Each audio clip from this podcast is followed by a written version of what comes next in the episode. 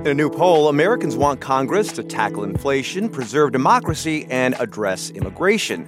They also want their leaders to compromise. With a divided government in Washington, here's to hoping.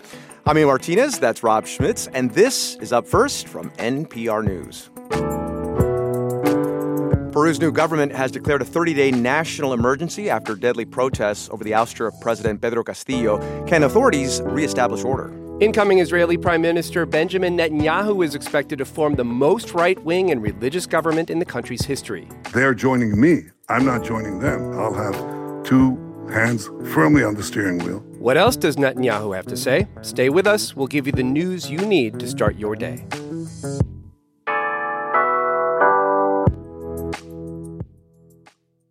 This message comes from NPR sponsor Shopify. Finding sales sluggish? Discover Shopify, the all in one commerce platform to start, run, and grow your business. Customize your online store to your brand. Sign up for a free trial at shopify.com/slash upfirst.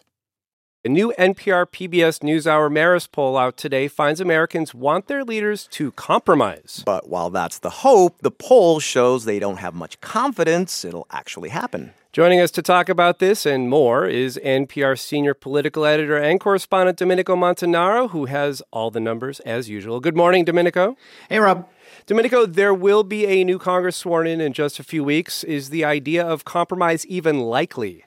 Well, people say often that they want compromise, but usually they want the other side to compromise with them. You know, but, yeah, that's what I thought but, you would say. But the finding in this poll was striking because it wasn't a small number who are saying so. 74% say they want members of Congress to compromise rather than stand on principle, which is actually the highest level we've seen in a decade. Um, we're headed into divided government here in Washington, and it's notable that people want, as one re- Republican respondent who wanted to see compromise told me, members of Congress to, quote, stop acting like children.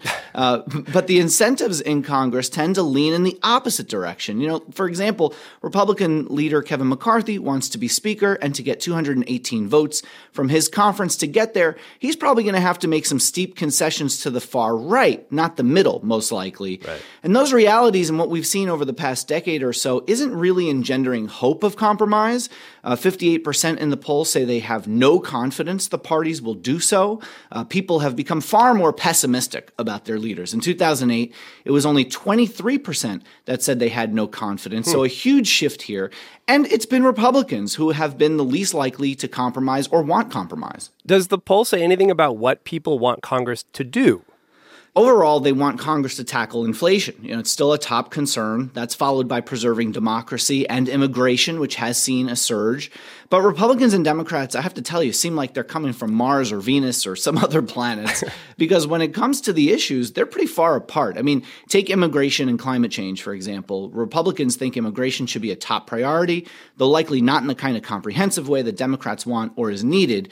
But only 1% of Democrats think it should be a priority. Huh. On the other hand, Democrats think climate change should be a top priority, but only 1% of Republicans do. So wow. very far apart on their concerns, which makes compromise all the more difficult. That's right. And we, we've also heard so much after these midterm elections about what the results mean for President Biden, and for that matter, former President Trump, who has already announced that he's running again. What does the poll say about how people feel about them?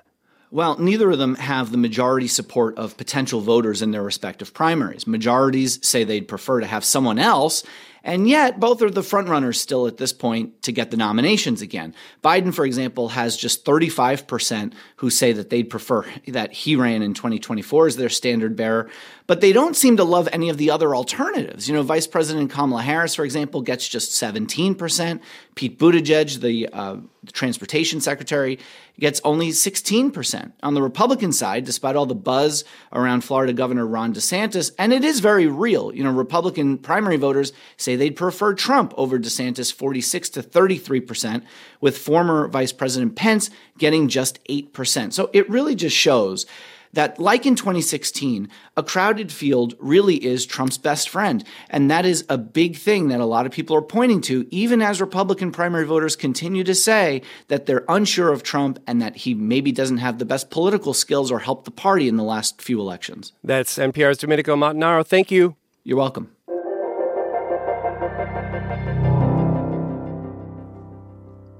Protests continue in Peru over the removal of President Pedro Castillo a week ago. On Wednesday, Castillo's replacement, his former vice president, Dina Boluarte, declared a national emergency for 30 days to try to get things under control. At least seven people have died in the protests, which broke out shortly after Castillo was arrested on rebellion charges when he moved to disband the Congress, which was trying to impeach him for a third time. Associated Press reporter Regina Garcia Cano joins us this morning from Lima. Good morning, Regina. Good morning. Thank you for having me. So, explain what this state of emergency is supposed to do. Sure. So the country's latest government has truly struggled to calm down this violent protest, particularly in rural areas that are far from the capital, Lima. So the declaration is meant to give the government the ability to act faster and with stronger force, right? So hmm. it suspends some of people's rights, including the ability to, to assemble, to protest, um, to move freely so they can't really go out into the streets like, like they've done before. And it also gives authorities the ability to search people's homes without permission or judicial order. And so that, that, that is key to this, and also the fact that the armed forces um, will begin to assist um, the national police in securing certain infrastructure like airports that, you know, some of which have been or have had to suspend activities because of the protest in the past few days. So police are now given the right to search people's homes when they want to. I mean, that sounds like just sweeping powers. Is there any way to tell so far whether this is having any effect on protests?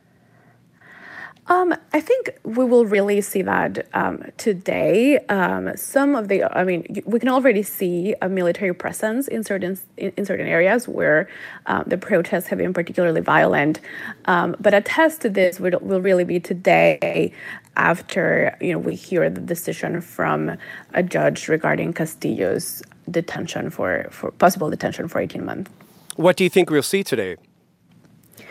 I think, you know, yesterday when the hearing began, we were already seeing people assembling outside um, the jail where Castillo is being held. So, you know, it will likely happen again. He has called on his supporters to gather there. So um, I think that will truly be a test um, to see whether authorities will respond quickly and with, with a stronger force than, than they've had in the past. So Boluarte was Castillo's vice president, but the protesters want her out of office, and Congress does not appear to have much confidence in her either. What's the outlook on her political prospects? Um, n- not great. Um, she's really going to have to work hard on um, getting along with Congress. She has no supporters um, at the moment, and so she will really have to um, work with them if she wants to to survive. Um, here, Congress does not hesitate to flex their impeachment powers. Um, in 2020, the country had three presidents in one week, so it, it really will depend on her ability. That's Regina Garcia Cano of the Associated Press. Thanks. Thank you.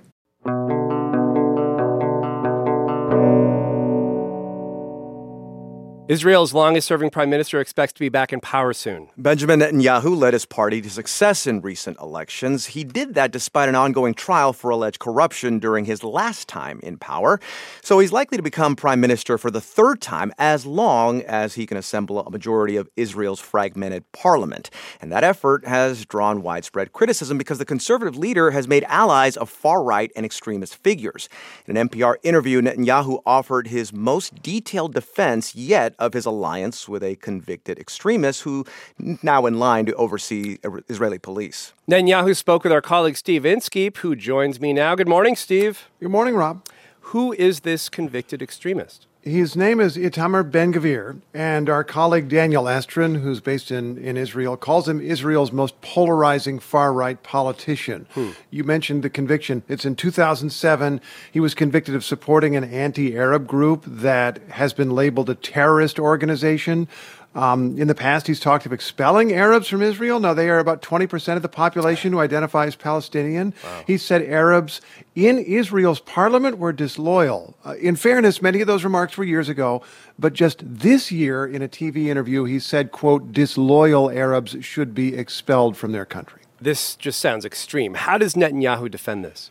Um, in part by saying that Ben Gvir is a politician who will work for him, Netanyahu, who doesn't hold those views necessarily. In our interview, Netanyahu said he's going to make the policy decisions, not the far right figures.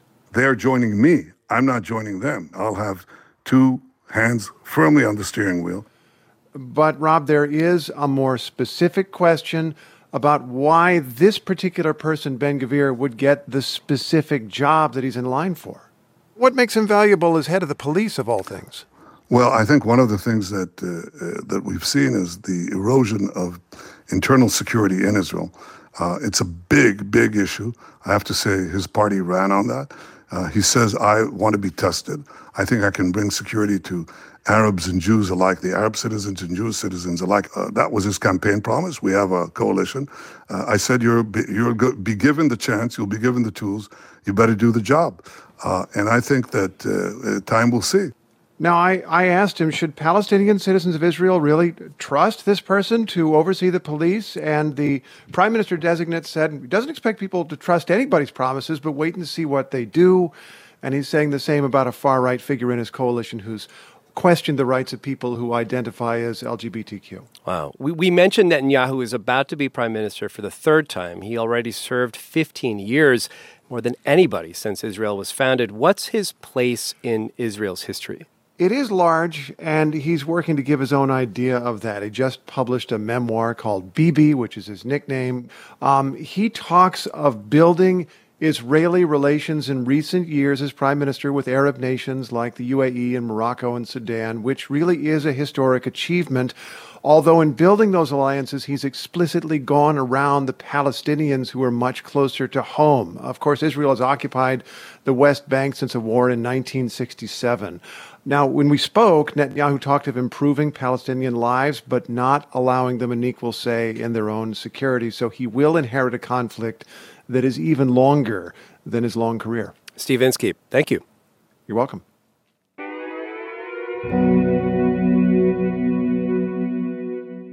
And we have one more story for you this morning. The Federal Reserve raised interest rates on Wednesday for the seventh time in the last nine months in its continuing effort to get inflation under control. November's inflation rate was 7%, down from June's four decade high of 9%, which shows inflation is cooling. But while yesterday's rate hike of half a percentage point was smaller than the last four, Federal Reserve Chairman Jerome Powell is determined to get inflation back to the 2% that it's been for decades of course, we're, we welcome these better inflation reports for the last two months. They're very welcome. It's good to see progress, but let's just understand we have a long ways to go to get back to price stability. Of course, higher borrowing costs on things like home and car loans or carrying a balance on a credit card are having an effect on the economy. The central bank is already forecasting slower growth next year and slightly higher unemployment.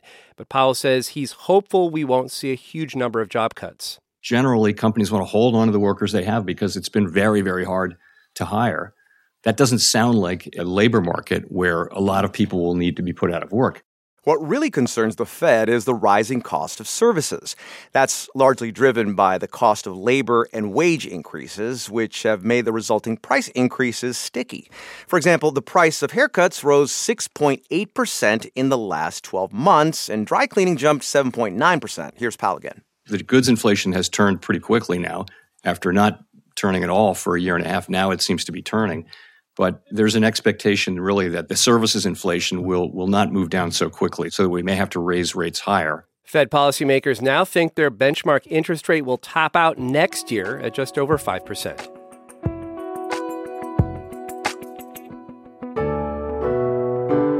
And that's up first for Thursday, December 15th. I'm Rob Schmitz. And I'm A. Martinez. Up first is produced by Nina Kravinsky and Ben Abrams. Our editors are Natalie Shahar and John Helton. Zach Coleman is our technical director, and Carly Strange and Trey Watson provided engineering support. And as always, start your day here with us tomorrow. Ready for more NPR news? There's a radio show for that. Find NPR's Morning Edition on your NPR station at stations.npr.org.